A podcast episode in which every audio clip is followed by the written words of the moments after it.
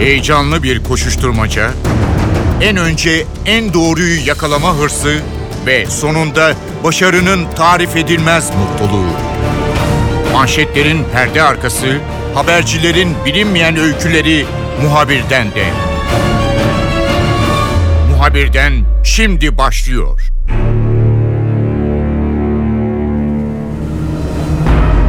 Türkiye'nin uzun zamandır yakından takip ettiği Suriye topraklarından yine iyi haberler gelmiyor.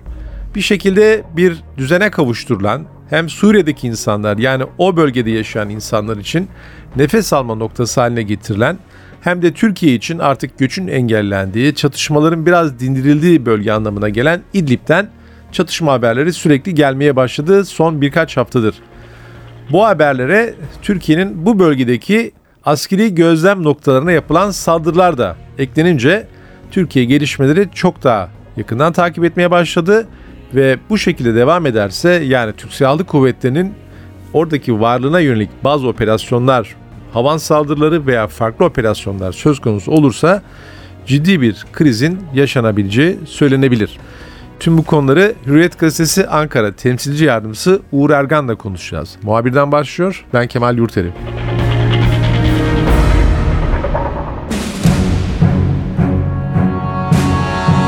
Uğur Suriye'den gelen haberler iyi değil. Özellikle Türkiye'nin hemen yanında bulunan İdlib çok çatışmaların arttığı, e, bazen Türk Silahlı Kuvvetine ait gözlem noktalarının hedef alındığı bir bölge haline geldi. Şimdi İdlib neresi diye baktığımız zaman gerçekten e, sınırın dibi. Yani Hatay'a çok yakın. E, sadece Hatay'a yakın değil aynı zamanda Suriye'deki önemli merkezlere de yakın. Örneğin Halep'e çok yakın bir nokta. E, buna rağmen e, Türkiye'nin sınırında olmasına rağmen bir süre burada çatışmalar dinmesine e, Türkiye, Rusya ve muhtelif ülkelerin üzerinde uzlaşmalarına rağmen neredeyse son e, sakin ve çatışmaların bir anlamda durdurulduğu bölge yeniden alevlendi. Şimdi İdlib e, niçin önemli e, ve bugüne kadar İdlib'de e, bu e, ateşkesin sağlanması, çatışmaların dindirilmesi, bir geçiş bölgesi gibi e, değerlendirilmesi için neler yapılmıştı? Aslında şimdi İdlib şu açıdan önemli. Gerçekçi bakmamız lazım Suriye meselesine. Son yıllarına baktığımız zaman Suriye'nin güney kesimlerinde muhaliflerin elinde bulunduğu bölgeler Rusya ve İran'ın da vermiş olduğu destekle rejim güçlerinin eline geçti. Bu bölgelerde örneğin mesela Doğu Guta'da bulunan muhaliflerin bir yere yerleştirilmesi gerekiyordu. Yani bu insanlar nereye gidecekler? Sonuçta Türkiye, Rusya ve İran e, arasında yürütülen mutabakat sonucu Türkiye'de hemen Hatay Yayla Dağı'nın yakınında Türkiye sınırında İdlib bölgesinin bir çatışmasızlık bölgesi olması kararlaştırıldı ve Suriye'nin diğer bölgelerinde e, rejim güçlerinin e, çıkmaya zorladığı muhalif güçlerinde bu bölgeye gelip yerleşmesi kararlaştırıldı. Bu yol haritası önemli bir süre devam etti. Ancak Suriye'nin diğer bölgelerinden İdlib'e ılımlı olarak tanımladığımız muhalifler gelirken araya e, maalesef bir sürü de radikal örgüt e, mensupları da karıştı. İşte Heyet Tahrir Şam dediğimiz gibi El-Kaide bağlantılı radikal terör örgütü ki bunu Türkiye'de e, terör örgütü olarak tanımlıyor. Bunun unsurları e, bu ılımlı muhaliflere karışarak İdlib bölgesine yerleşti. Diğer bir takım bazı radikal örgütlerde örneğin Çin'in Sincar Uygur bölgesinden geldiği söylenenler veya e, diğer Arap ülkelerinde yine radikal unsurlarla işbirliği içerisinde bulunan bazı silahlı güçler de İdlib bölgesine yerleşince Rusya e, özellikle de Rusya bundan ciddi şekilde rahatsız olmaya başladı ve Türkiye'ye muhaliflerin içinde bulunduğu bu İdlib bölgesinde bir ayrıma gidilmesi gerektiğini, tamam ılımlı muhaliflerin Türkiye'nin koruması altında olabileceğini ancak diğer radikallerin ise e, bölgeden uzaklaştırılması gerektiğini söyledi. Ya bu konuda e, Ankara ile Moskova arasında bayağı bir masa diploması yürütüldü ama sonuçta e, özellikle HTŞ olarak tanımladığımız El-Kaide bağlantılı radikal terör örgütü İdlib'in büyük çoğunluğunu ele geçirince yani ılımlı muhalifleri de bir şekilde bertaraf edince veya ılımlı muhaliflerle de bir şekilde işbirliğine gidilince Rusya bu güçlerin bölgeden çıkarılması için rejim güçlerine destek vermeye başladı ve bu destek sonucunda da rejim güçleri hiçbir ayrım yapmadan ılımlı veya ılımsız her neyse işte radikal kim varsa sivillere yönelik e, saldırılarını arttırdı.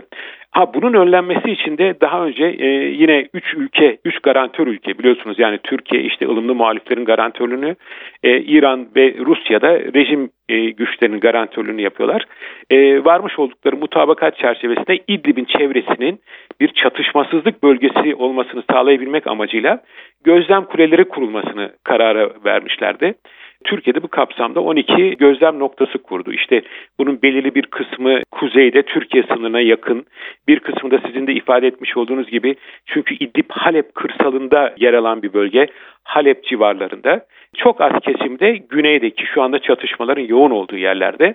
E, buralarda da işte Türk Silahlı Kuvvetleri'nin 12 adet gözlem noktası bulunuyor son dönemdeki çatışmalardan maalesef bu gözlem noktaları da nasibini alıyor. Yani özetlersek İdlib Suriye'nin diğer kesimlerinde rejim güçlerine karşı dayanamayan muhaliflerin ve sivil halkın toplandığı bir yer. Muhaliflerin tanımıyla da artık Esad karşıtı, rejim güçleri karşıtı veya rejime muhalif güçlerin gidebileceği başka herhangi bir yer yok. Bu İdlib son sığınakları dolayısıyla da muhalifler de orada rejim güçlerine karşı direniyor. E, rejim güçleri de e, Suriye'nin toprak bütününden ben yanayım diyor. Burası da benim toprağım. Dolayısıyla buradan bu radikal güçlerin de temizlenmesi gerekir gerekçesiyle saldırılarını e, başlattı. Ağırlıklı olarak 29 Nisan'da başladı. 29 Nisan'dan bu yana da bayağı yoğun bir şekilde çatışmalar devam ediyor. Uğur notlarıma baktığım zaman örneğin Mart 2015 yılında bu bölgenin muhaliflerin eline geçtiğini görüyoruz. Daha sonra Türkiye, Rusya ve diğer ülkeler bir araya gelerek e, geçtiğimiz yıl burayı gerginliği azaltma bölgesi olarak e, değerlendirme kararı almışlar. 17 Eylül'de de bir İdlib mutabakatı imzalanmış ve İdlib neredeyse biraz nefes almış. E, buradaki rejim karşıtları da nefes almış. Çatışmalar dindiği için Türkiye'ye yönelik veya farklı noktalara gidecek olan çok ciddi bir nüfus da var bölgede. Onlar da yerlerinde kalmayı başarmışlar. İdlib'in düşmesi veya İdlib'in tamamen çatışmanın içerisine sürüklenmesi bölgede ne ifade eder? Abi bir kere bu Türkiye açısından çok ciddi bir göç tehdidini beraberinde getirir. Çünkü demin de ifade ettiğim gibi yani Suriye'nin bir sürü bölgesinden oraya insanlar gitti.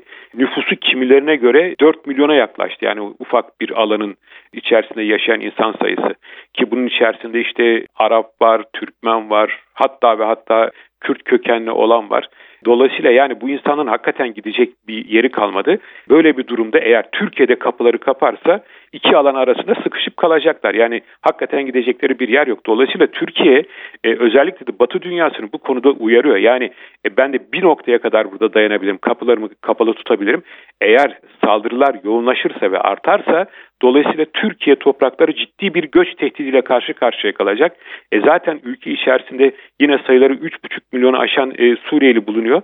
E, üzerine bir de bunun e, düşünseniz yani 4 milyonun 1-2 milyonu gelse çok ciddi bir rakamda göçmen e, sahibi olacak Türkiye. Yani bunların bakımı, e, işte beslenmesi, bir takım ihtiyaçlarının karşılanması yani çok büyük boyutlarda e, hesapları beraberinde getirecektir. Dolayısıyla yani böyle bir durum her şeyden önce e, göç tehdidini beraberinde getirecektir. E, bir noktada da e, ister istemez rejimin burada başarısı yani İdlib'i alması Türkiye ile e, Suriye rejimini yeniden sınırdaş ülke konumuna getirtecektir. Yani rejim bizzat fiiliyatta rejim güçleri Türkiye sınırına kadar gelmiş olacaktır. Çünkü öbür türlü bir baktığınız zaman işte e, İdlib'in kuzeyinde Zeytin Dalı Harekatı ile alınmış olan Afrin bölgesi var. Fırat Kalkanı Harekatı ile alınmış olan Elbap bölgesi var. E, Fırat'ın doğusu da zaten e, Türkiye'nin de bir an önce temizlenmesini istediği terör örgütü PYD, YPG'nin elinde. Yani özetlersek İdlib'in düşmesi demek Türkiye'nin ve tabii ki Türkiye'nin bağlantılarını da dikkate aldığımızda Batı dünyasının yeni bir göç tehdidiyle karşı karşıya kalması demek. Uğur peki farklı bir nokta var. Şimdi görüldüğü kadarıyla e, Suriye rejimi Rus uçaklarının desteğiyle bu operasyonu yürütüyor. Sen de başında söyledin İran'da e, anlaşıldığı kadarıyla bu bölgede bir takım operasyonlara destek veriyor. E, Türk askeri de orada gözlem noktalarında varlığını sürdürüyor. Burada Türkiye biraz geçmişte bu ülkelerle yapılan mutabakata rağmen dışarıda mı kalmış durumda yoksa e, bu bölgenin bu haliyle korunması konusunda e, taraflar hala taahhütlerini tutuyorlar mı? Yani sonuç itibariyle burası bir Orta Doğu bölgesi. Hele İdlib yani Orta Doğu'da yaşanan karmaşanın ufak bir laboratuvarı haline de gelmiş durumda. Yani kağıt üzerine baktığınız zaman işte burası hala haberlerde de ifade ettiğimiz gibi İdlib çatışmasızlık bölgesi diyoruz ama yani e, Suriye'de en yoğun çatışmaların olduğu yer haline geldi. Dolayısıyla yine kağıt üzerine baktığımız zaman tarafların taahhütlerini yerine getirmesi gerekiyor. E bu taraflardan ikisi de rejimin garantörü konumunda olan Rusya ve e, İran. Ama bir bakıyorsunuz yani özellikle hava desteğini hemen İdlib'in güneybatısında bulunan e, Laskiye yakınlarındaki Himeyim hava üssünden kalkan Rus uçakları sağlıyor. Yani Suriye ile ilgili gelişmeleri an be an veren internet sitelerinin haritalarına baktığınız zaman bunları takip ettiğiniz zaman öncelikli olarak Rusya hava kuvvetlerine ait uçakların İdlib'in ağırlıklı olarak bu güney bölgelerini bir süpürge harekatıyla havadan bombaladığını görüyorsunuz. Ardından da rejim güçleri işte füzelerle, çok namlulu roket atarlarla, ne bileyim ben e, havanlarla vurmaya başlıyorlar ki bundan havanlarlardan özellikle de Türk Silahlı Kuvvetleri'nin iki gözlem noktası. Bir tanesi 9 numaralı olan Morik'teki gözlem noktası, öbürü de 10 numaralı gözlem noktası olan Zaviye'deki nokta nasibini almış durumda. Aslında ben bir başka konuya da değinmek isterim. Yani son yapılan saldırı Zaviye'deki 10 numaralı gözlem noktasına yapılan saldırı şu ana kadar yapılmış olan en yoğun kapsamlı saldırıydı ve Milli Savunma Bakanlığı'nın ve Dışişleri Bakanı Mevlüt Çavuşoğlu'nun açıkladığı gibi kasıtlı olarak yapılmış bir saldırı. 35 adet havan mermisi fırlatılmış yani bu gözlem noktasına. Gözlem noktası dediğiniz yer ne ki? Yani ufak bir alan ve oradan bakıyorsunuz işte ne oluyor bölgede herhangi bir çatışma olmasın veya taraflar arasında bir e, yakınlaşma olmasın diye. Ve buraya 35 havan mermisinin isabet etmesi bu tesadüf olamaz. Bilinçli olarak yapılmış bir atış ve Çavuşoğlu'nda sözleri var artık bu böyle devam ederse biz gereğini yaparız e, mesajını net bir şekilde verdi. Dolayısıyla İdlib'de çalışmaların artması ve Çavuşoğlu'nun da sözlerini dikkate aldığımız zaman Türk Silahlı Kuvvetleri bir şekilde rejim güçleriyle de karşı karşıya gelebilir. Yani teorik olarak bu mümkün. Rejim güçleriyle karşı karşıya gelmeniz bir anlamda Rusya ile de karşı karşıya gelmeniz anlamına gelebilir. Neden? Çünkü Rusya rejim güçlerinin garantörü. Aynı şekilde İran destekli milislerle de karşı karşıya gelebilirsiniz.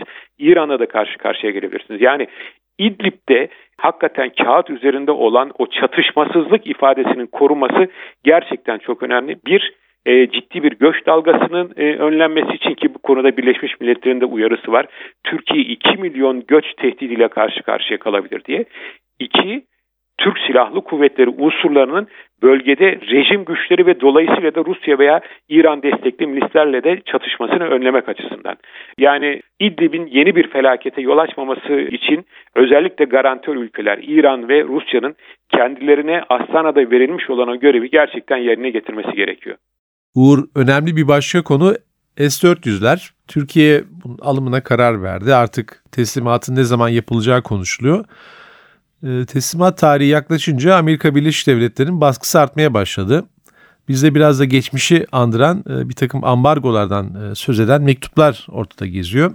Türkiye tabii bu anlaşmanın ve satış işleminin artık bittiğini, e, teslimat dışında başka bir seçeneğin olmadığını ve kararından vazgeçmeyeceğini açıkladı. S-400 konusunun belki de hatırlatmak için e, biraz sormak istiyorum. E, bu Amerika Birleşik Devletleri'nde veya dolaylı olarak bir takım NATO ülkelerinde yarattığı endişe nedir? Özellikle Trump'la birlikte Amerika Birleşik Devletleri'nin yönetiminde farklı bir anlayışın iktidarda olduğunu söylemek herhalde herkesin bildiği bir şey. Yani son derece pragmatist bir yaklaşımla gidiyor e, Amerika Birleşik Devletleri. Ama ben şunu söylemek isterim. Yani özellikle son 1-2 hafta S-400 ve F-35 konularında Ankara ile Washington arasında ciddi bir bilek güreşine sahne oluyor. Yani özellikle 6 Haziran'da ABD Savunma Bakan Vekili Shanahan'ın Türk muhatabı Hulusi Akar'a göndermiş olduğu mektubun bence bilinçli olarak tam metin olarak sızdırılması ABD'nin bu konuda kararlılığını ortaya koydu. Yani eğer siz S-400 hava savunma sistemini alırsanız Türkiye'nin üretim ortaklığı da bulunduğu F-35 projesinden çıkarılacaksınız ve belirli bir takım e, yaptırımlar gelecek. Ayrıca KAATS olarak tanımlanan ABD'nin bazı bir takım diğer ekonomik yaptırımları da söz konusu olabilecek diye ifadeler vardı. Ve bunda aslında Amerika Birleşik Devletleri kararlı olduğunu bir şekilde daha gösterdi. O da yine Pentagon sözcüsünden ismi verilerek yapılan açıklama. O da Türk pilotların eğitimlerinin Arizona'daki e, üste durdurulduğunu net bir şekilde ortaya koyması. Ama buna karşılık Ankara'dan da net bir yanıt geldi. Özellikle de e, Cumhurbaşkanı Sayın Tayyip Erdoğan'ın ağzından çıktı bu sözler. S-400 alacağız demiyoruz. Biz S-400'ü aldık dedi ve noktayı koydu. Şimdi dolayısıyla her iki tarafta e, kozlarını ortaya koydu. Yani net bir şekilde tavırlarını ortaya koydu. Bundan sonrası ne olacak? Rusya'dan gelen bir açıklama var. Türkiye'ye S-400 hava savunma sistemini Temmuz ayından itibaren yani e, şurada 3 hafta sonrasında e, Türkiye'ye gelmeye başlayacağını bildirmesi. Önümüzdeki günlerde e, bakın farklı bir konuya değineceğim. Anadolu Kartalı tatbikatı var ve benim elde ettiğim bilgilere göre ABD e, bu tatbikata F-35 uçaklarını getirerek katılacaktı. Dolayısıyla F-35 uçakları ilk kez Türkiye semalarında e, uçacaktı. Ama e, sızan bilgiler e, ABD'nin F-35 uçaklarını Türkiye'ye getirmeyeceği yönünde yine bildiğimiz o bildik F-16'larla veya F-4'lerle hava tatbikatına katılacağı doğrultusunda. Yani gerçekten fazla bir yorum yapılacak bir şey değil. Şu olursa bu olur, bu olursa bu olur. Çünkü noktalara kondu. Biri dedi ki ben yaptırımdayım, kararlıyım yaptırım konusunda. Türkiye'de de ki yani Cumhurbaşkanı ağzından çıkan laf var. Bu S-400 meselesi bitmiştir. Alacağız demiyoruz biz aldık gelecek diye. Yani e, ama mevcut durum şu esnada böyle. F-35'ler gelecek mi gelmeyecek mi? Çünkü bir de Türkiye'nin satın almış olduğu ve Türkiye'ye teslim edilen ama halen ABD toprakları içinde bulunan dolayısıyla ABD toprakları içinde olduğu için bir şekilde ABD'nin de malı görünen e, 4 adet F-35 var. E, orada 42 personelimiz eğitim görüyordu ki onlar sonlandırıldı. Bunun 4'ü normal pilot, ikisi eğitmen pilot. Geriye kalan 36 kişi ise teknik e, personeliydi. Onların eğitimi tamamlandıktan sonra 34 kişilik bir ekip daha gelecekti. ABD Savunma Bakan Vekilinin mektubuna göre bunların ABD'ye gitmesi kesinlikle söz konusu olmayacak. Pilotlar 31 Temmuz'da en geç 31 Temmuz'da Türkiye'ye geri dönecekler. 31 Temmuz'a kadar orada kalacaklar mı kalmayacaklar mı o da belli değil. Ben genelkurmay kaynaklarıyla konuştum. Pilotlara verilmiş olan bir geri dön emri var mı diye. Hala yok dediler. Pilotlar hala oradalar. Orada ne yapıyorlar onu da bilmiyoruz oldukça ilginç bir süreç yaşanıyor. F-35 ve S-400 bağlamında Türk-Amerikan ilişkileri kapsamında.